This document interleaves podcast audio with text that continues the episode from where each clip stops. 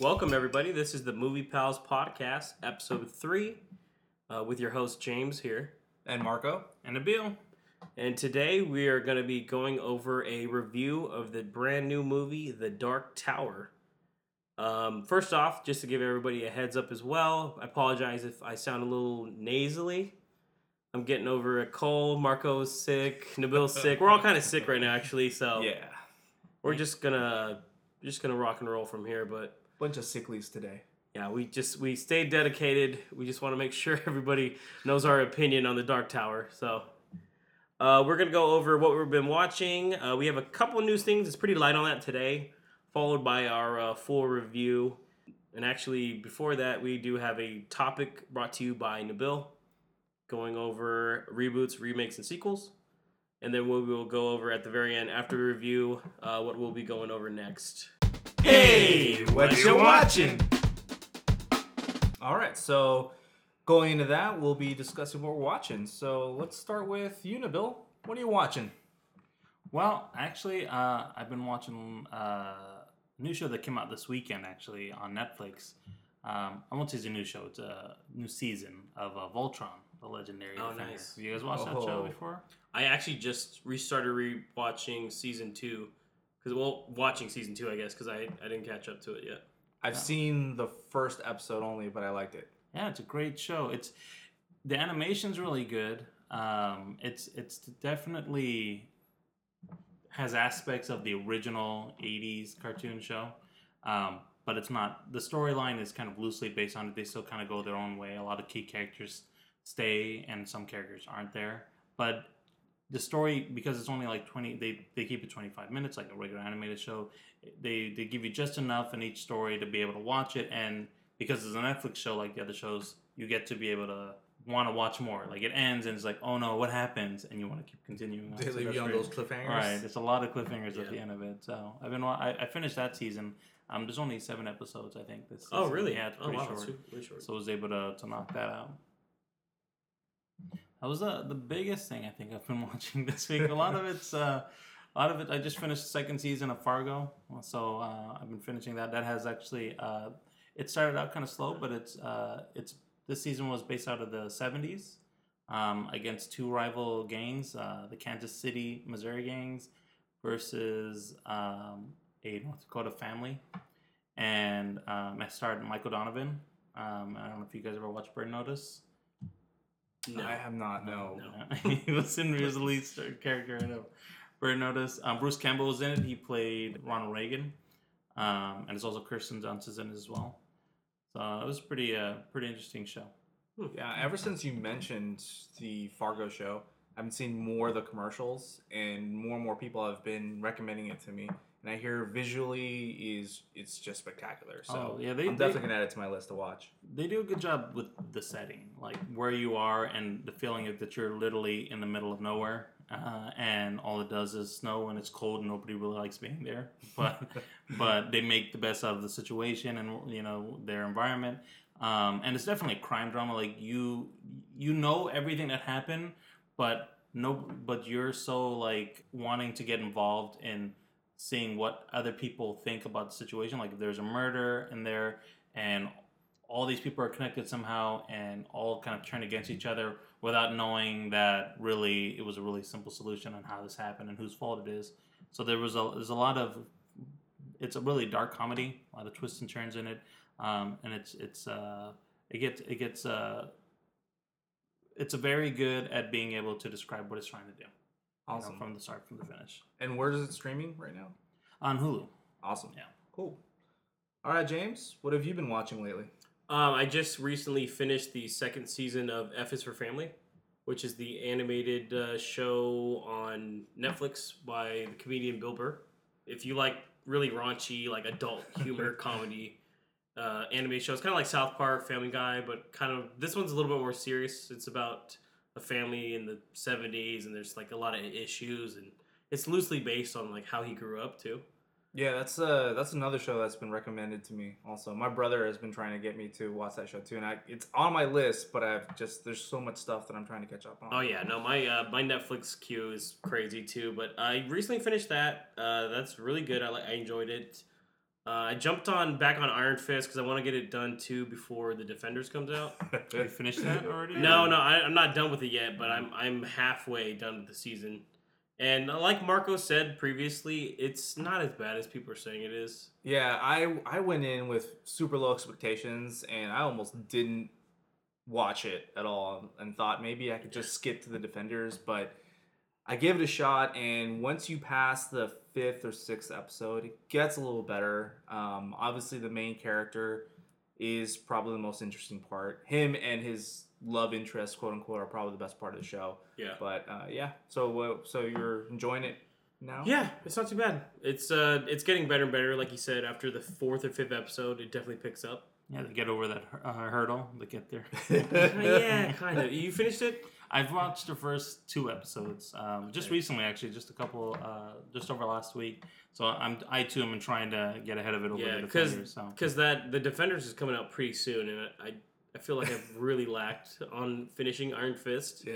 So this is one of those shows that's been on my queue, and I'm like, I gotta get to this. I think everybody goes in expecting a kung fu show because he's a kung fu master, but if you get that out of your mind and you just go in with an open mind, you'll enjoy it. It's really about family and fathers and like relationships between children and their fathers in a way, if you think about it. But let's get a little spoilery, I guess. On top of that too, I'm watching Game of Thrones like everyone else on the planet. Yeah. Yesterday's episode was really good, and I'm not gonna spoil that. And then Rick and Morty, it's really good too right now. Yeah. Especially last night's episode with Pickle Rick. It was maybe one of my favorite episodes. I feel like each episode so far in the new season of Rick and Morty is getting better and better. He's got so much good one-liners every time. Yeah. Like I was quoting some of them today to myself as I was like brushing my teeth. If I was like the rat, when he's like the rat, he's like, I didn't give you a nickname because you mean nothing to me. I don't know. It's just weird shit, but like it's like super funny, man. It's dark. Yeah. The whole like story plot of the season is obviously Jerry and their mom getting a divorce. So it's like a lot of the adventures circle around Rick kind of getting back into life, and like Jerry means nothing to you. What have you been watching, Marco? I've recently started watching DC's Legends of Tomorrow. Nice. It's pretty good. For those of you who don't know, it's a superhero show on the CW, and it includes, I guess, the B-list characters or the side characters from The Flash and Arrow. So you have Inferno, Captain Cold, Heatwave, the Atom. Yeah, there we go. I was blanking on his name. Inferno. Firestorm. Oh yeah, Firestorm. I'm blanking on their names because again, like I never really caught their names watching the show. Because as you watch it though, you'll figure it out. Because he came out just a few episodes on The Flash, and I was like, oh, okay, I don't really know this guy. He's actually better in Legends of Tomorrow than he is in The Flash. I agree, and he's one of my like favorite characters in the show right now. But it has the Black Canary, who's now the White Canary, I believe. Yeah. Yeah. So it's pretty cool. It James was telling me about it before, how it's more like a superhero comic book type show where it really gets into like these long arc. It's definitely the most like comic booky of the shows. Yeah, which sounds weird to say because they're all based on comic books. Arrow's based on the Green Arrow, Flash on Flash, Supergirl on... I don't want to spoil too much, because already it starts off with like a lot of plot, and I don't know how much of it is going to get spoiled for those who aren't caught up on Arrow and on The Flash. True, yeah. But it really does start to tie things together with the other shows, and I highly recommend it. If you're looking for something fun and very comic booky, filled with a lot of wit and one-liners, they make a lot of pop culture references to different TV shows and movies, and I find that really enjoyable. But one of the best things too about that show, because James and I were talking about how out of the shows on the CW for last season, DC Legends Tomorrow was our favorite, and I think one of the best things about that is that they don't serialize it. They don't have like, oh, we've got a new villain this week that we're trying to fight, and then they have this the overarching plot there, but it's kind of to the side. In this show, it just keeps going. Like what you started with, they have a goal, and yeah, they travel in time, and they're solving these things. But it's not like a new villain every week kind of thing. This all helps move the plot forward. Everything is important. Everything that they do. Yeah, and I feel like that helps develop the characters even more, right. And even the villain too. And it makes it more enjoyable that way too.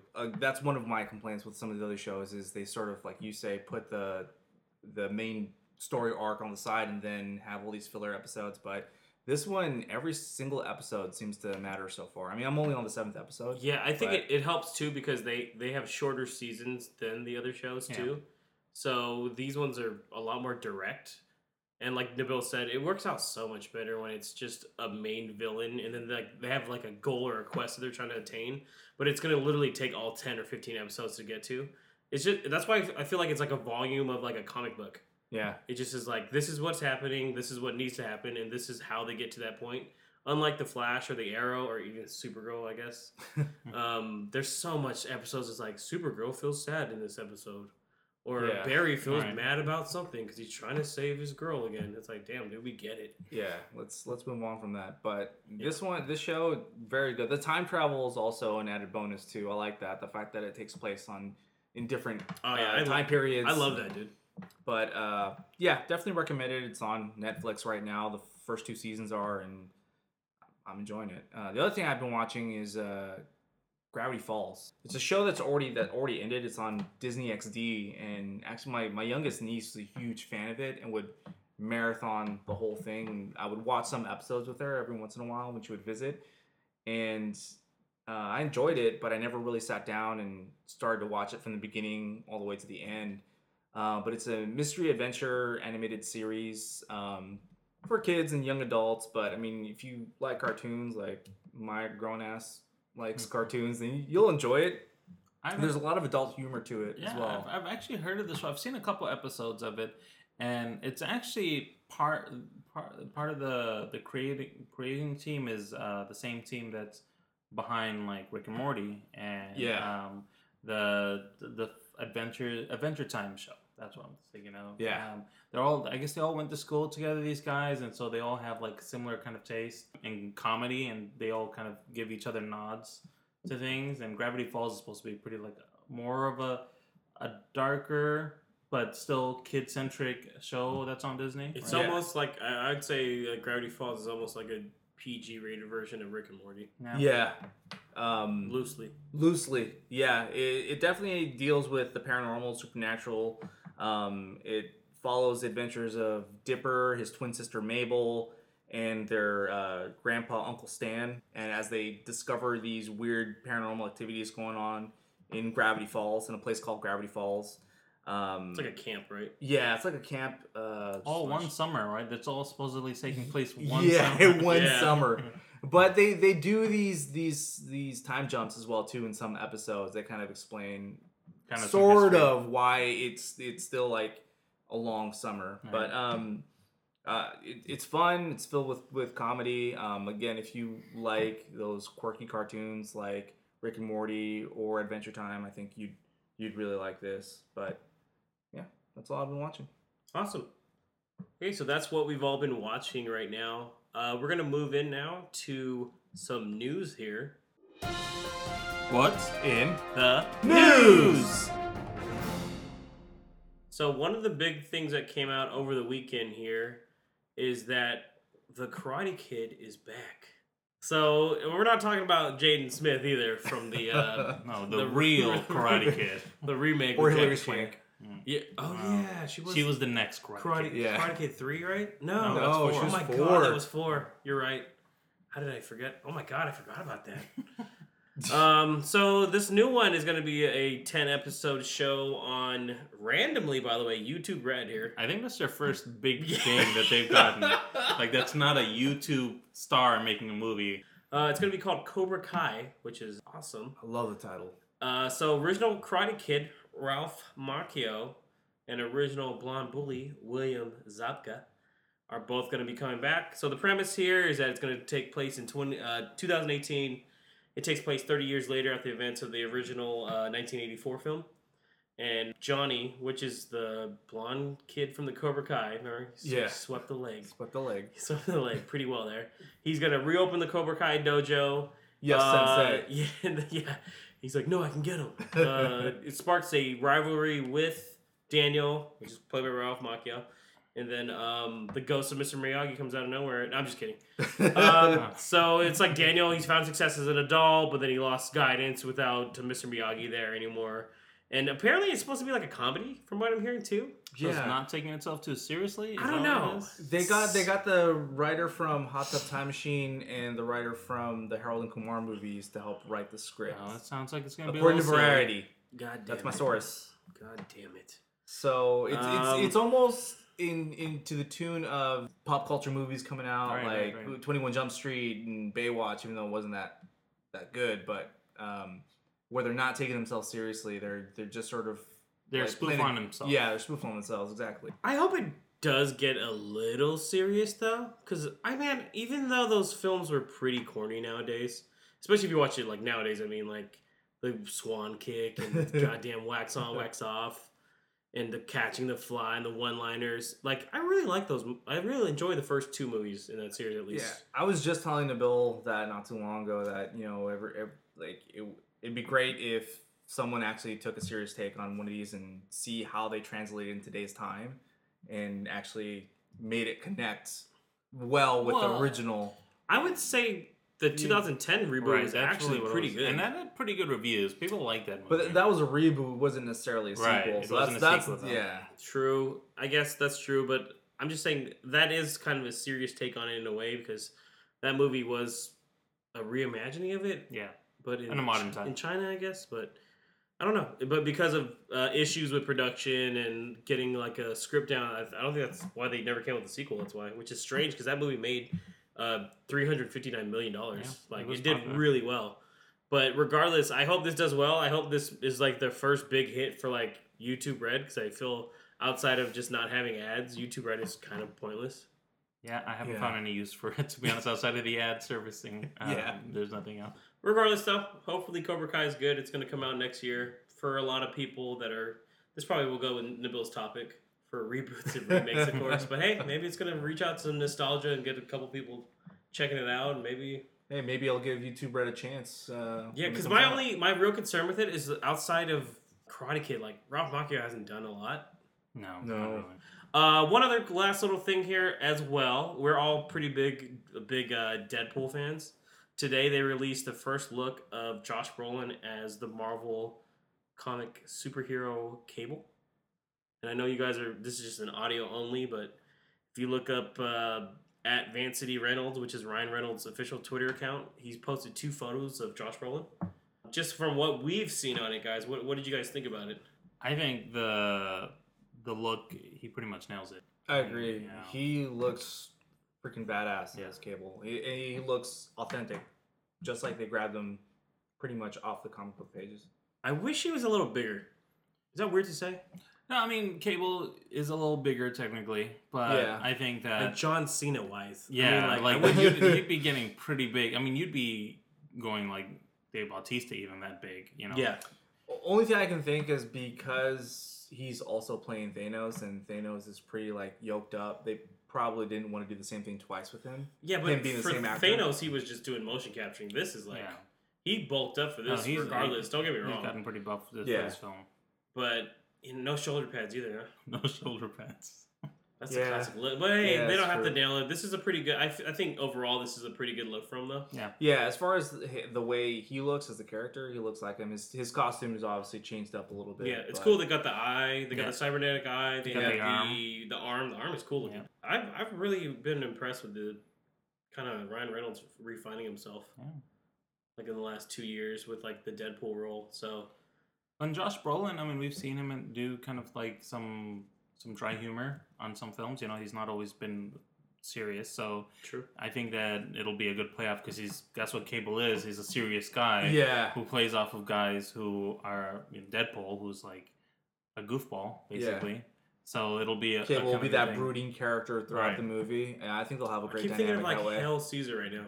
Yeah, that's a good example. Is that what you're talking about? That's exactly what I'm about. Because he's kind of like the serious guy in that one. But there's jokes coming out from the whole time. Surrounded by idiots the whole movie. So this is kind of, Moving on is our topic of the week. It's the topic of the week.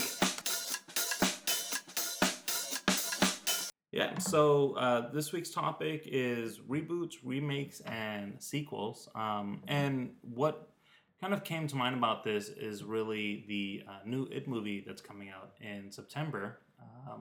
So that film is based off of the Stephen King novel It, but it was actually originally after that book was adapted as a mini TV movie, and now they're making an actual full-length feature. But no, that looks very good based off the trailers, but there have been a lot of movies that have not been very good that have been made.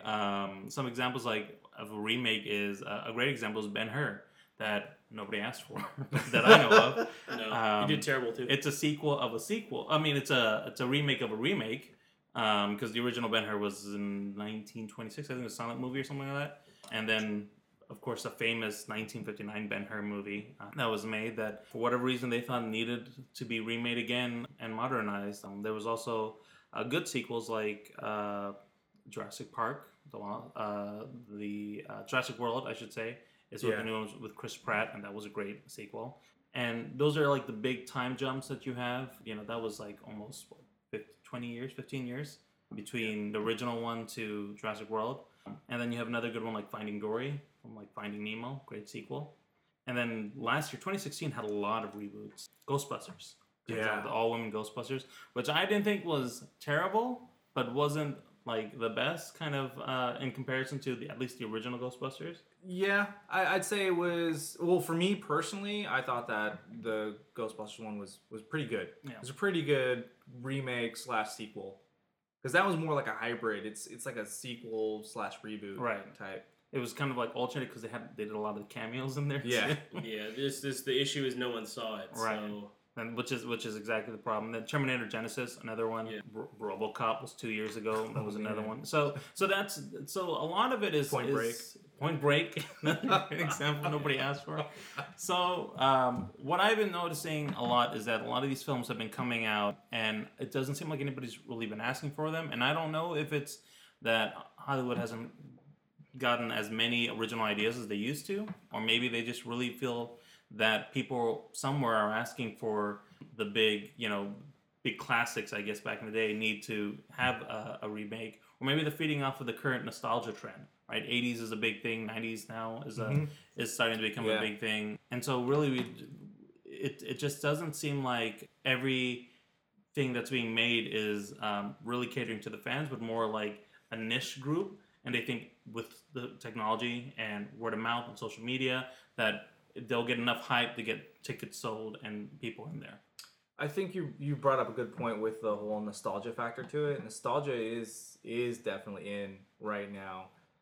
Even with shows like Stranger Things, bringing that up, it taking place in the 80s and bringing back that whole nostalgic feeling to it. I think a lot of Hollywood studios see, you know, easy money right there. Like you said, there's a niche group, and they go after whatever they can in order to make money.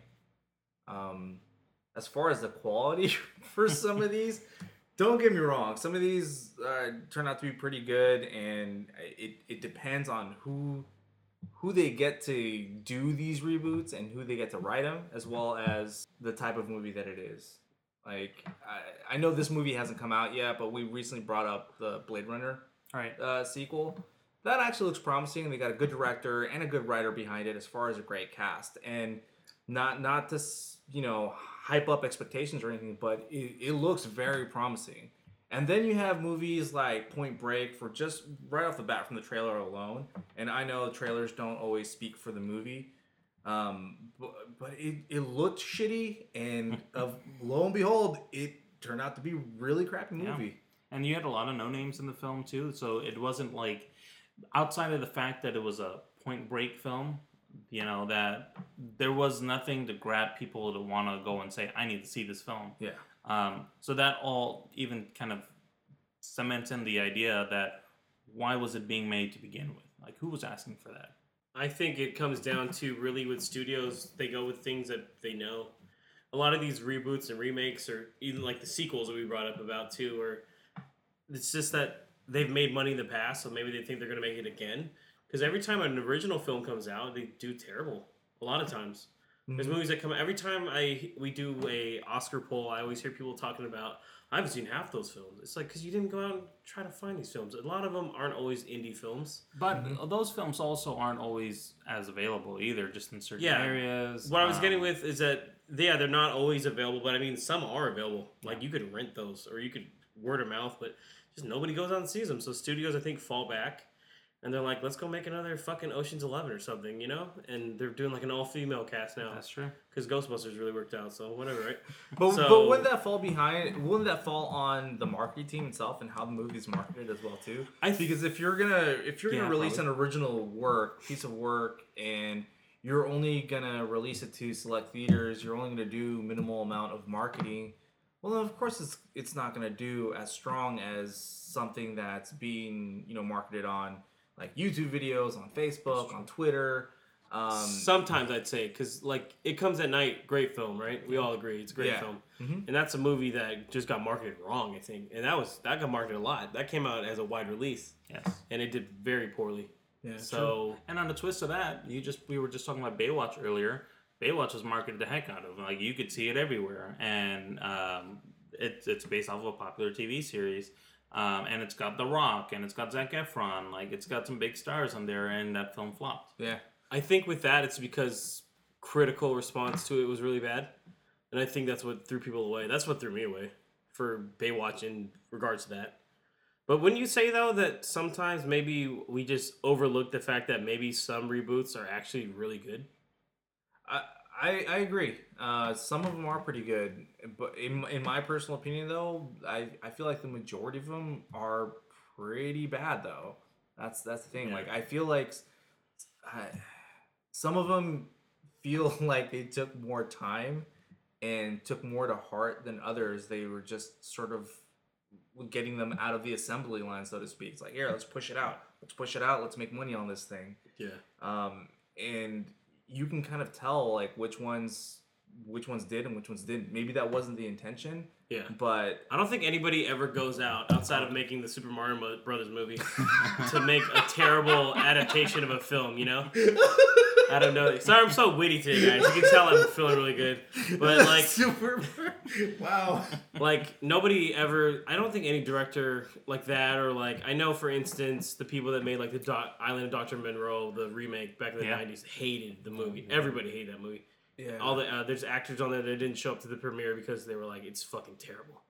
But like for instance, when you brought up this topic that you're going to bring it up, Nabil, I actually did some research on stuff.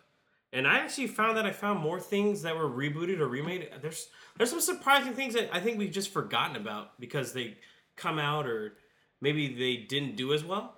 But for instance, like for example, terrible reboots. Like for me, I wrote down a couple here. Just bear with me here. It's just gonna make it flow nice. So like you said, Ben-Hur terrible. Footloose was terrible. Who asked for a Psycho reboot either? By the way, right?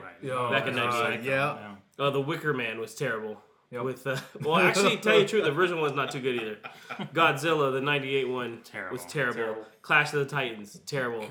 Planet of the Apes, 2001 with Tim Burton. Terrible. Oh my terrible. God, horrible. Fantastic Four. By the way, they're both terrible, but the 2015 was the worst. Terrible. Conan the Barbarian, 2011, terrible. I mean, the original one wasn't like, the best either. Like, who forgot that even came out? I forgot that came out until I looked it up. I did forget about that. Same. But here's some reboots that I actually think are really good. Like, Ocean's 11.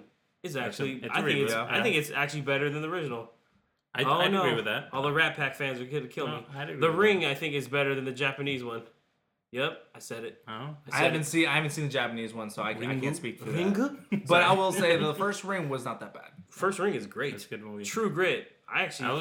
We've seen both of them. Yeah. They're equally as good, I'd say. John Wayne is a legend, but don't get me wrong. The reboot, not bad. Yeah. The Evil Dead reboot wasn't bad either. That was a great film. That one is a good example of something nobody saw it though. Nobody saw it. Spider-Man: Homecoming. That's a reboot. Mm-hmm. technically. Well, the Spider-Man gets rebooted every 3 years. The Amazing Spider-Man was actually pretty good. Yeah. For when it came out. We all got the first one. The second one sucked. Caught in Andrew Garfield's eyes. Yeah. Dread 3D was really good. That was great. Yeah. That was way better than the Stallone one. Rise of the Planet of the Apes. Really good. Yep. And that's one, going back to what you guys said, who's asking for these? I don't think anybody after the 2001 movie was asking for another Planet of the Apes movie. But when this one came out, I think that's why maybe Dawn of the Planet of the Apes did so much better even, was because Rise was such a movie. It was a movie that nobody thought was going to be good. It's like, oh, it's got James Franco. Like, how good can this get? And then just kind of swept us. Star Trek reboot was really good. Yeah, that's true. At least the first one. I don't know. Everybody gets sketchy afterwards, but I thought the third one was good. The third one, Beyond, was really good too. The Batman Begins trilogy from Christopher Nolan. Yep, that whole series is arguably the best Batman series that's ever come out. Dawn of the Dead, really good. George A. Romero, don't get me wrong, is really good, but I think the reboot's just as good or even better. And then there's just things like, so I think when studios see that those kind of movies do well, and if they do well, that's why we get 1,000 sequels to movies. It's easier to kind of go off of something that's already either successful and you keep moving with it. The idea of a reboot or a remake or a sequel isn't really a bad idea. It's more, I guess it'd be more the creative team behind it. Yeah. It's not even about it also depends on the circumstance. Sometimes you just have the right pieces at the right time. You have the right writers, the right directors. Exactly. You're releasing it at the right time. And it gets well received, and other times you're just not able to make the magic happen. Yeah, because Marco, wouldn't you say too, going off of that sometimes even any franchise itself gets eventually like fatigue? Yeah, like Pirates of the Caribbean 4 was pretty terrible. Yeah. Oh my god. Stranger Tides, which I would say arguably the fifth one's not as bad, but Transformers is another movie. All the Saw films blend together for me. That's why they. I think that's why they started doing so poorly, which they're bringing back. They still got another one coming out, yeah. But it's been like 10 years since or 6 or 7 years since the last one, right? Like Matrix Reloaded, Spider-Man 3, Hangover 2, and all sequels. 3 was alright. Yeah. Well, yes, it was okay. But I mean, those are all sequels where I think the studio just kept running on the success of the previous ones, and then it was just like, dude, stop. But do you feel that there are more of those, the reboots and the sequels, than there are original ideas? Yeah, do you think there's more good than there is bad then? I think, truthfully, because I see so many movies that it's about evened out, really. If you want to find original films, you can find original film every week on a new release. There's an original film every single week. I think it's just that people don't care. People don't read into it. They're more excited for the reboot or they're talking about how crappy a movie could be. Yeah. Like, Atomic Blonde came out and it didn't do that well, but that's an original movie. Yeah. And think about it, that came out 2 weeks ago, and I bet some people wouldn't be able to recall that right now. Yeah, as much as it was marketed too. Yeah, I think it was being marketed everywhere. Yeah, same with Valerian. Just I heard mixed things on Valerian, regardless, but that's technically based on a French comic from the 80s and 90s, so it's technically still an original film, but that did piss poor too. Everybody went and saw something else. I don't know what came out that week. It was Dunkirk. Dunkirk's original. Yep, Dunkirk. Right? It's based on an actual event, but I think it just depends. So that's, I don't know. I like your topic, Neville. Yeah. It's a good topic. It's just, there's a ton of reboots and remakes, but I don't think they're as bad as some people think. They come and go. It's one of those things where you're sitting in a theater and you see a trailer and you're like, what the hell? Like for Flatliners. We're already talking shit about Flatliners. Yeah. But there's other ones like It. It looks great. So I guess my thing is as much money as, or at least it appears that studios put into these reboots or remakes, that maybe if they did put in a lot more of that money into an original idea, that some of those would actually come out well. Not all of them, because Hail Caesar is a great example. That wasn't the best reviewed film. It was entertaining. I liked it for the most part, but I could see a lot of aspect of why it wasn't good. It still did decent, though. Once again, that's also star power behind it, and also the Coen brothers. So some of those kind of films where you get some good directors. Obviously, you get visionaries of people like the Coen brothers to make a film. It's going to be good or bad. It's most likely going to be a great film. Do you think that's why when we do get a really good original film, that it just kind of blows everyone away? It's just like, this is like a new concept to everyone. Yeah. Like, man, I loved La La Land last year, and I absolutely love that director, especially since he directed Whiplash. Yeah. That was a great film. So those are all just original films, and I think it just like you guys have said, like Marco said, it all depends on the creator and content guys. And like I said, I don't think Tim Burton tried to make a shitty Planet of the Apes film. It just, you know, studio dips their hands in a lot. Yeah, studio dips their hands in a lot of things. Yeah. And I think that changes people's perspective and like what their original path was toward a movie. I think another thing on who asks for these movies or why they're coming out, and this is just my 2 cents. Marvel changed the game. Franchises are in, and they are currently the masters of franchises with their cinematic universe. When did Iron Man come out? Was that 2008? Yeah, 2008. So that's a long time. That's true. That's almost 10 years and 9 years now. And if you're trying to, I mean, look what they were trying to do with the monster movies, with the Mummy. I mean, they were trying to create their own franchise. It's still going on. It's still going to try. Okay, they're still going to do it. No, they've signed people for like 3 or 4 movies. They're not going to not do it. Plus, Universal's got money. But I think also some of these studios are scratching around and say, what can we franchise? And if we have to reboot it, remake it, or make a sequel 20, 30 years later, we're going to do it because people are into Marvel or into franchises. They're making money, even if they have like 2 or 3 flops, which, I'm not saying all Marvel movie has any flops, but I mean, come on, not many people like the Incredible Hulk or the first Thor movie. Do you think eventually, though, just like anything else, we're eventually going to get burned out on superhero films? I think so. Maybe it could happen, and then maybe franchise films aren't going to be in. It's going to be something else. Yeah. But right now, with the way entertainment is being delivered through various different forms of social media, it's there for people to see, so it's easier to spread that hype now. I think that studios are starting to take television more seriously, and some of those ideas that have been thought about putting in a big budget motion picture is maybe being downsized to saying, you know what, we could tell the story for a little less money and probably get the same thing and get more people to watch it on TV. The Netflix treatment, essentially, a lot of these things coming out, so I think that is a good way to kind of do these reboots, remakes. But giving everything the big picture treatment isn't always... Well, obviously from your examples, there's a good 50-50, but maybe not always the best option to go for. Maybe, test the waters is a better way to do it with television. Yeah. Yeah, definitely. But overall, it really is up to the consumers. If people really want to see more original films, they should probably be the ones posting more about maybe those. Yeah, they should be, especially during like Oscar season, where a lot of those indie films start coming out. September, October, November, during the fall. That put some money into those movies if you want to get that, or keep putting money into Transformers because they'll still make those. So. Go outside your comfort zone and see a movie that you don't normally go see. Take a chance. Yeah, I drag these two guys all the time. This is fucking true. Like couple years, just like I usually try to see like 80% of the films, except foreign films and documentaries, stuff like that. But it's always good to kind of like broaden your horizon, like see what you like. It's not being snobby or like a film snob just because you've seen all the best pictures. It's usually you get a pretty good like mix of everything. It's just not always the reboot or remake or a sequel. It's original films or stuff based on things, something that you would never even want to see. That's why I like going to those things.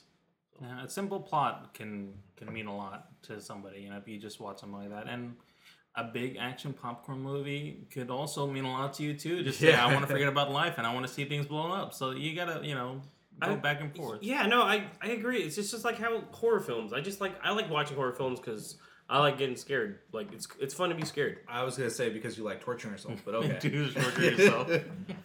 Well, no. Well, some reboots. I imagine James on his bed with a blanket over his head every time something's about to happen. You ever like watch? Here we go, digressing again. I don't care today. You ever just like seen a film and then you're like, that's not scary, and then you're like throwing the trash out, and then you're thinking about it like, what if that fucker's right here? And then it jumps you right back into it, and it's like, damn, I really gotta stop doing this. Anyways.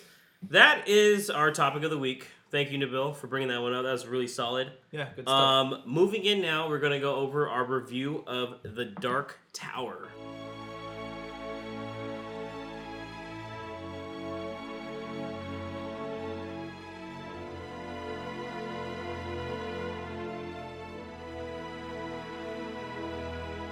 All right, so a little IMDb synopsis here. for The Dark Tower is the last gunslinger, Roland Destin, has been locked in an eternal battle with Walter O'Dim, also known as the Man in Black, determined to prevent him from toppling the Dark Tower, which holds the universe together. With the fate of the world at stake, good and evil will collide in the ultimate battle as only Roland can defend the tower from the Man in Black.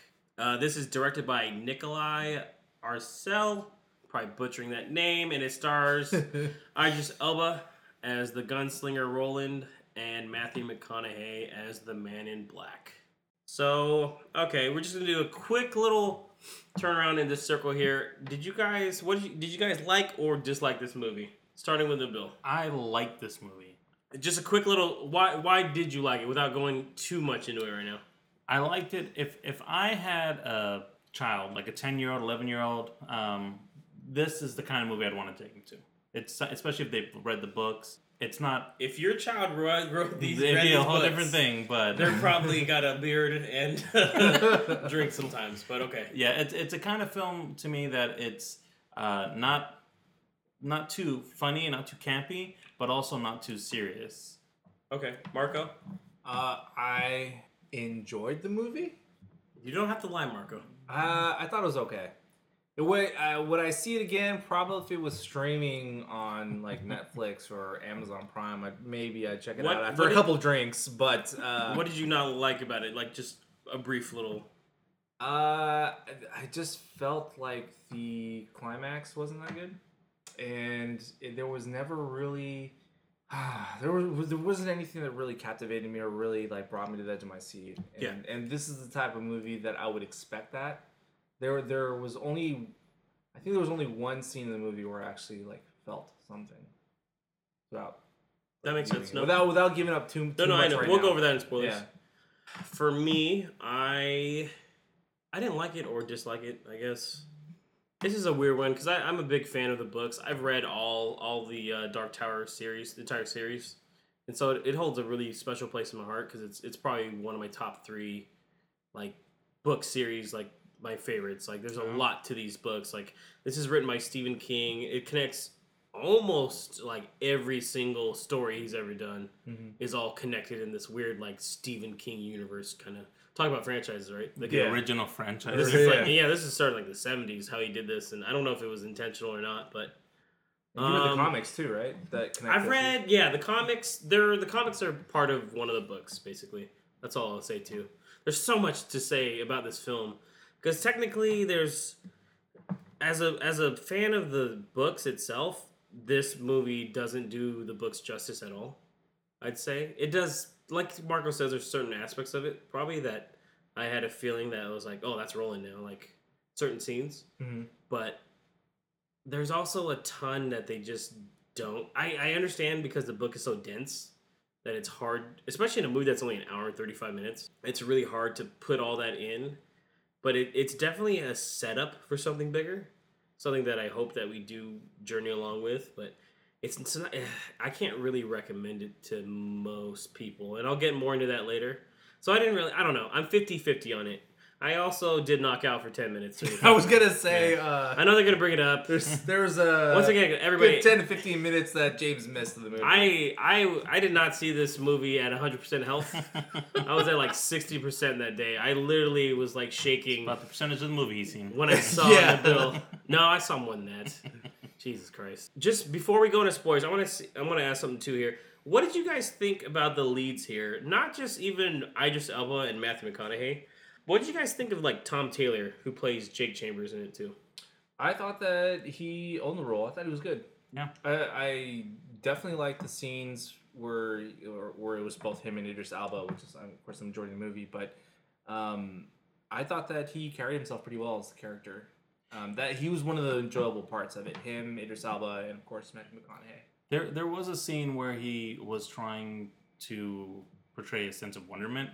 And it just really seemed out of the tone of the movie, like, especially where he was in early on when he first meets Idris Elba's character, the gunslinger.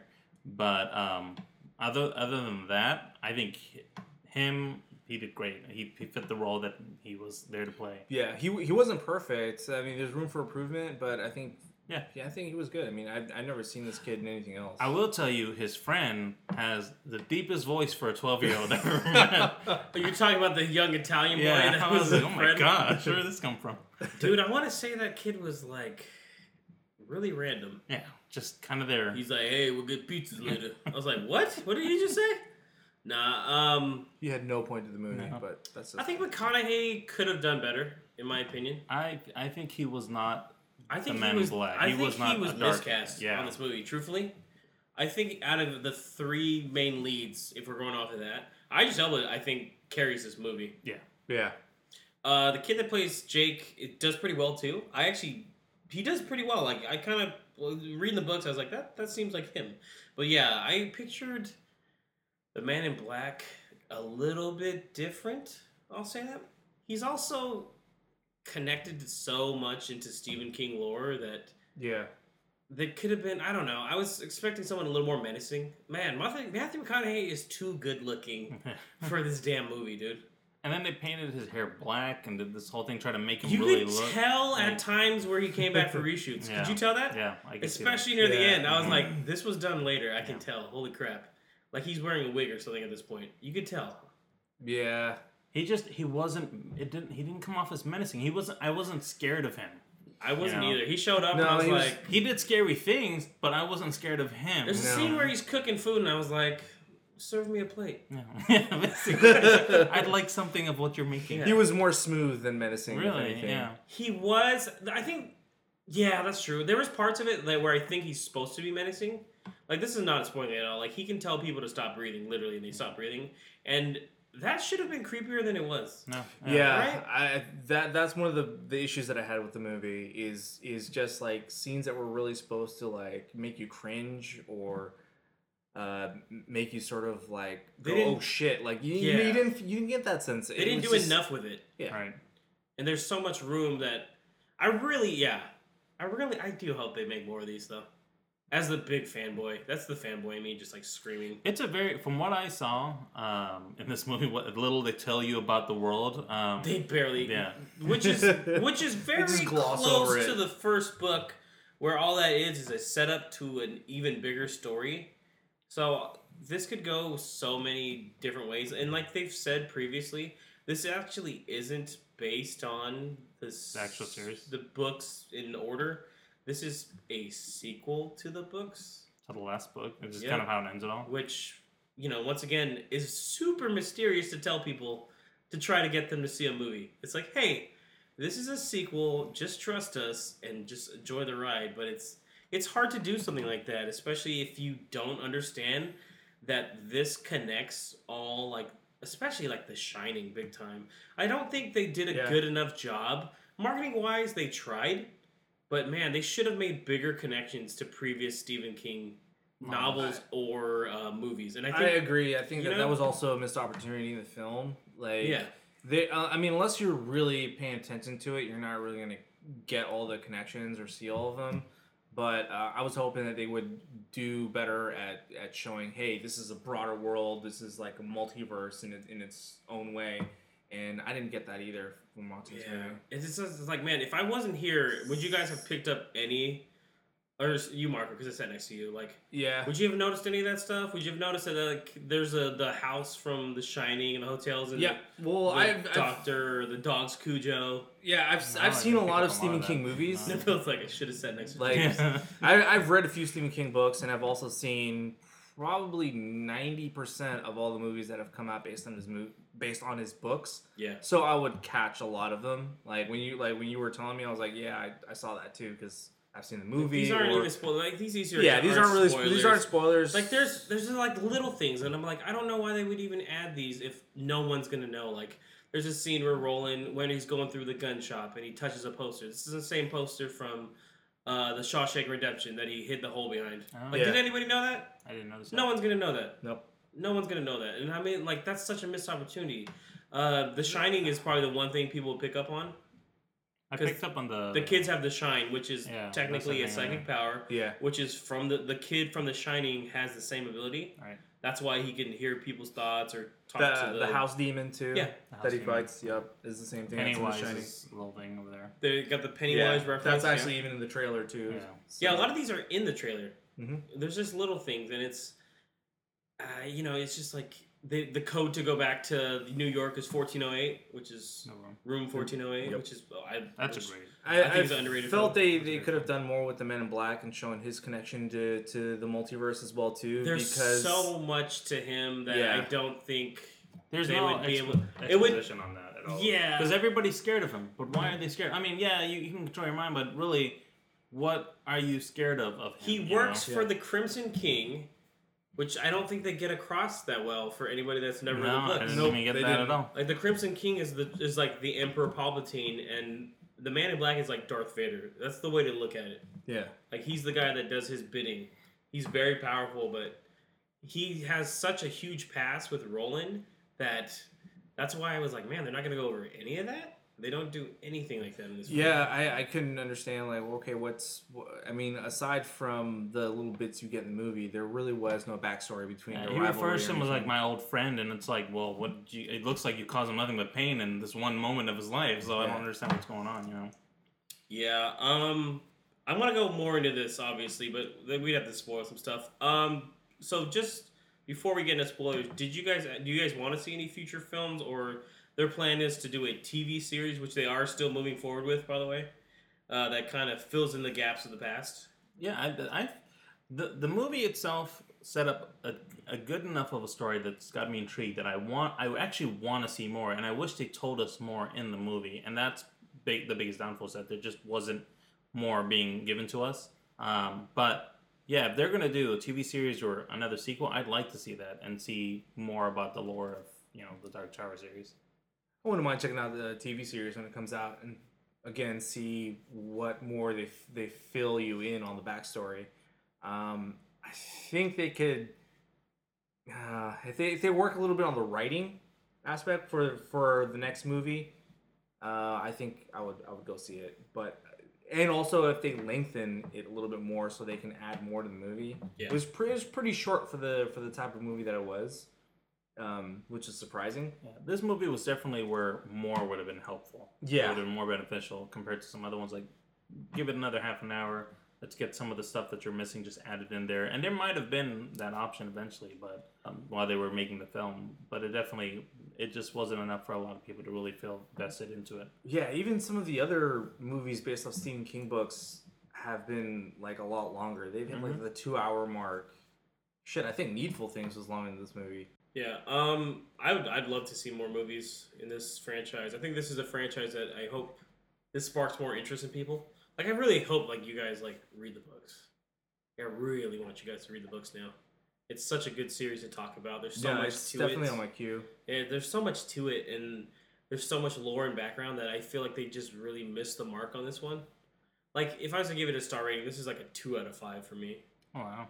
Like, that's what I look at it. Which is pretty low. Yeah. But I feel like this is a series that just, I don't know. I'll go over in spoilers why I think so. But I hope that they keep rolling with it. And then, you know, it did come in first place with 19 million, but it's not exactly too much. Yeah. But it's about what they thought they were going to make.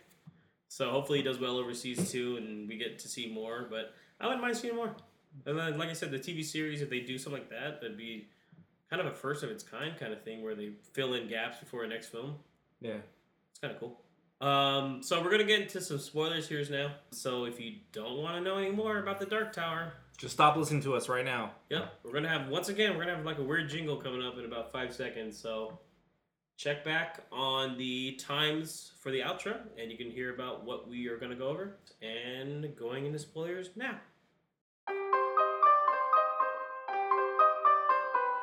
All right, so here's our spoiler section here. We kind of went over a lot of these topics already here, but did you guys think that... Okay, so we went over the fact that because... like, they should have probably made more connections, and they should have done more with the background. Was there anything else lacking? Did you guys think... even though Idris Elba does really well, I even think he wasn't... his character kind of just jumps into liking Jake a little too easily. I think that the way they showed the gunslinger from what I've heard about it from people that read the book and from what the trailers were trying to show off. They were trying to go in the movie as a beaten down old man who's just given up, and they don't really tell you more. That's more exposition, if anything. That's all they tell you basically is that he's a big war happened. Yeah, it's over. He's not a gunslinger anymore. He just wandered the desert. Like, it doesn't mean anything to us because from what we think, that just happened like 6 months ago. Yeah, no, it was a while. You're just supposed to accept it. Yeah, and then this boy comes up and he's reinvigorating his. He's like, life "Hey, little white boy, I'll save you." That's what a lot of the thing is about the character development is that you don't know the motivation. Like, it's basically all the stuff that's happened seemed like there should have been an extra 10, 15 minutes in between to kind of just fill us into why we care. Yeah, and that just never happened. It just went to here's how it started. And now, here he is now. Figure it out, you know? I think the movie's very anticlimactic. The conflict in the movie is just so weak. It's not as strong as it should be. I mean, this is a potentially world-ending event here. The Man in Black is going to destroy, all the universe and shit. And you never really I never felt, a sense of danger. I never felt, a sense of urgency in it. It was just sort of just flatlined the whole fucking movie. The action sequences were cool. Oh, don't get me wrong. Yeah, that would be we'll get into that in a second. But I think, but as far as what else is lacking, I agree with you guys with the Man in Black just not being a right fit. I felt that the guy who this is Randall Flagg also who from the Stand. Yeah. And I felt like the dude who portrayed Randall Flagg in the TV series of the Stand better, right? Was way more menacing. Yeah, I'm the same thing. And I was fucking afraid of this guy. And of course I was like a kid when I saw that movie and when I read the book, but I felt more like Matthew McConaughey, the acting was good, the delivery of the lines were good, but like you guys said, I was like, I wasn't afraid of this guy. He wasn't a Stephen King villain. Like, all his movies and his books, the movies that are based off the books, obviously, the bad guy, the bad thing that's there, you're scared of that. Mm-hmm. Everything else, the films could be a bit campy or whatever else it is, but that villain in every single one of those movies, you're scared of. And in this one, he just wasn't scary. No, the Man in Black was an asshole. He did some fucked up things, but... I also think maybe because it's the PG-13 rating, though.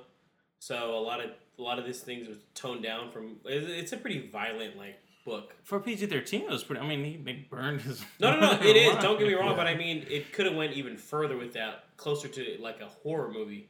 Yeah, that's kind of how when I read the books, I envisioned a lot of the actions that Walter, the Man in Black, kind of that he does. He does all this stuff that's over the top and it's creepy. Yep. Yeah. But I never felt once that I was like, yeah, he's menacing because he's so good looking. But past that, it's his minions are creepy looking. They're rat people, which is sort of kind of the books. And then there's just little things. But I felt like the character development itself just was very weak in the film. Like Roland's path is just we get an image of his father dies pretty early on, and then Nabil says they never actually tell you that it's been he's been wandering the desert for years. Mm-hmm. And the guy that sees him at one point... Well, the only way you find out is because the old guy says, I haven't seen a gunslinger since I was a kid. Yeah. And that guy's 80 years old. Yeah. Oh, shit. This is probably where I was kind of zoning out in my mind. Yeah. I was just all right. This is 20 minutes in the movie. It's the law to obey gunslingers. Why is it the law to obey gunslingers? It's they're knights, basically, of this world. But the thing is, they never get... The way they even look at them is they're Jedi Knights. No.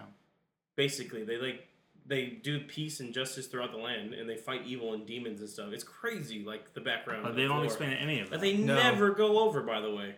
So it's so crazy because it's that would bring in even more people if they showed how cool the gunslingers really are. Marco says, going into redeeming qualities of the film. That last 15 minutes up until the fight sequence at the end.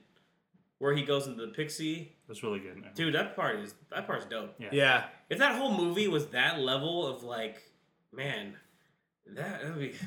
Roland's going through, he's blasting people, he's doing flips, he's reloading midair, he's sliding. I was like, dude, this is super cool. And that's what I'm saying. It's that's the type of movie I was expecting with this. But again, with a budget of what, $66 million, I guess we're not gonna get all that. But yeah, the action sequences were good. Even at Even like midway through the film. Yeah, even midway through the film when the kid is in the house that with the house demon.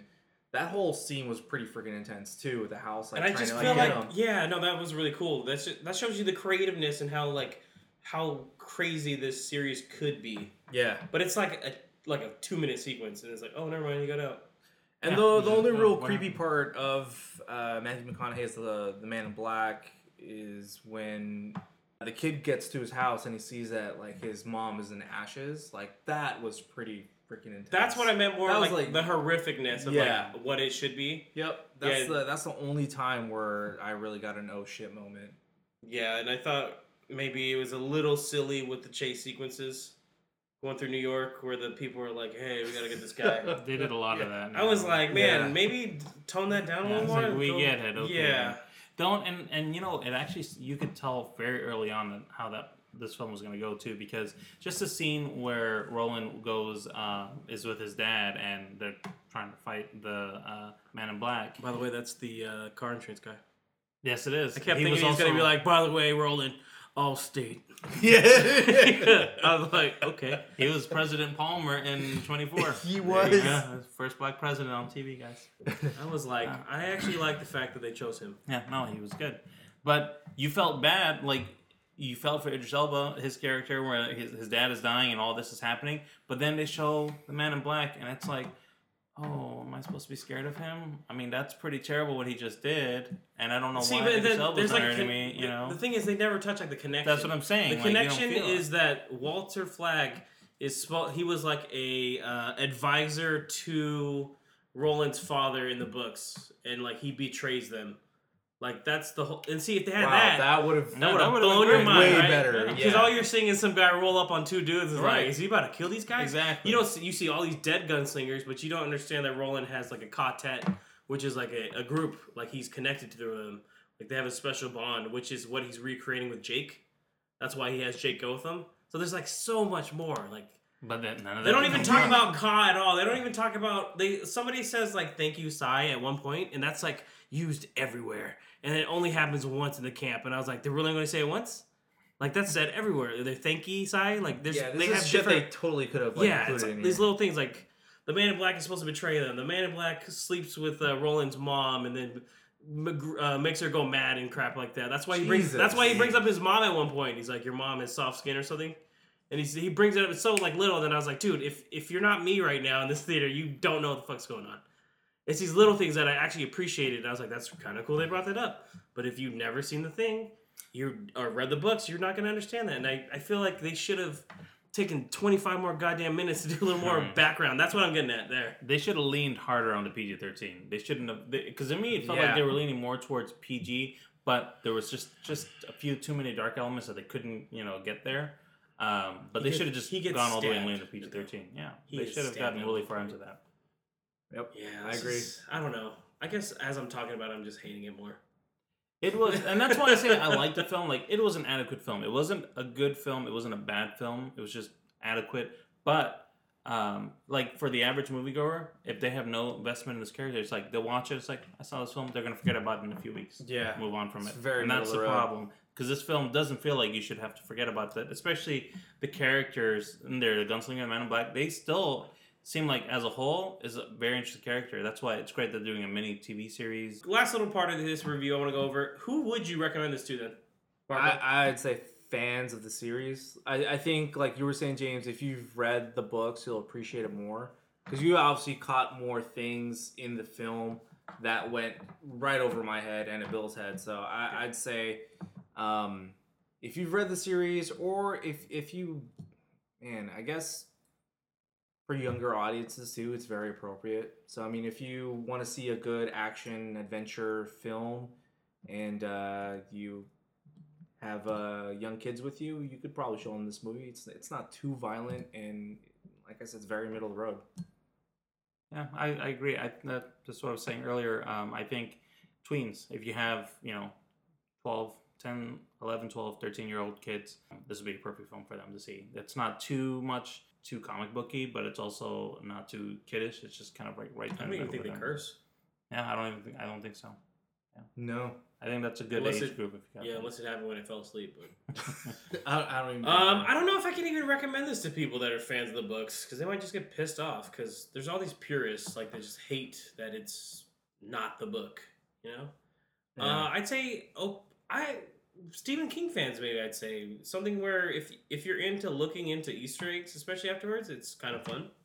Yeah. Because there's a lot, especially if you've seen any movies, like we've talked about, Carrie, Carrie, Shawshank, Cujo, Hearts in Atlantis, all of them. Oh, there's another one.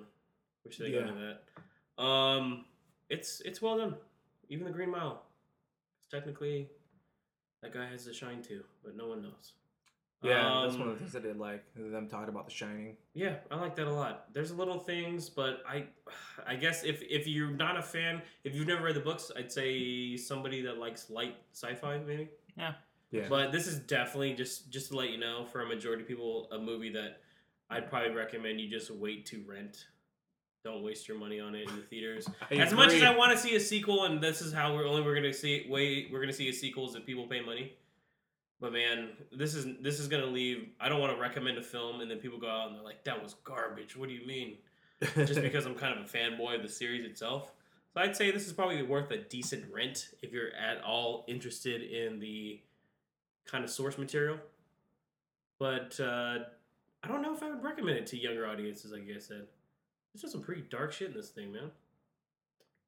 Or I say what Nabil's age range said, tweens, around there, like teenagers. Yeah, like teenagers. Yeah, I wouldn't bring like my niece to this. My 6-year-old niece, she'd be scared of this movie. Yeah, that'd be. There's a little demons at one point, Nabil. That's a little Do you forget about the demon? Tweens. Yeah. That's Although I'm just saying If anything, the last 10-15 minutes, he reloads 2 6-shooter shooters in midair. Yeah, that's pretty dope. It's fucking amazing. If you want to watch it just for the last 15 minutes, I mean, that's a pretty good scene overall. That's where all the money went. Dude, tell me why that's the only scene I remember vividly. Yeah. Like when he jumps, I was like, God damn, he looks good. That's where all that money went. Exactly. $66 million right into there. Seriously. Yeah. Okay, well, that is the end of our podcast. Once again, we want to thank everybody for listening, and we do want to give everybody else another shout out. Thank you so much for the feedback we received for our last two. As I've gotten some feedback about the audio not sounding good on this, just to let you know we are working on that. We will soon have a 2-mic setup, so that should sound a lot better going forward. As well, if you guys ever have any feedback on top of that, please leave us any kind of a review on any of the podcast services we have. We have iTunes, Google Play Music, we're on Stitcher, we're on pretty much everything except Spotify. You can also catch us on our social medias as well too. We're on Twitter at Movie Pals Pod. You can also find us on our Facebook page. That's facebook.com/Movie Pals Pod. Leave us a review there if you want. Any questions that you have for us, follow us, share us, subscribe to us. Yeah, we would love for any of you guys to send one fucking reply to us and just give us a topic one day. I would love to be like, hey, viewer blah, blah, blah did this. But, you know, we're only 2.5 pods really in right now, so I understand. You can also reach us out at our personal Twitter handles. Mine is at Rufio1617. And Marco's is at Marcor. And you can also reach me at nlofe, and just send us, tag us, and ask us for a topic or something where you want us to elaborate on. Yep, or even a movie that you guys want us to maybe watch something, because this next one here, a little bit different. We are still doing our little Studio Ghibli thing, but it's not going to be a main focus for this next one. We're going to be looking at 2 completely different films here coming up. We are looking at The Hitman's Bodyguard and Annabelle Creation for our next review. So until then, we will see you. This is James, Marco, and Nabil signing off. Have a good one.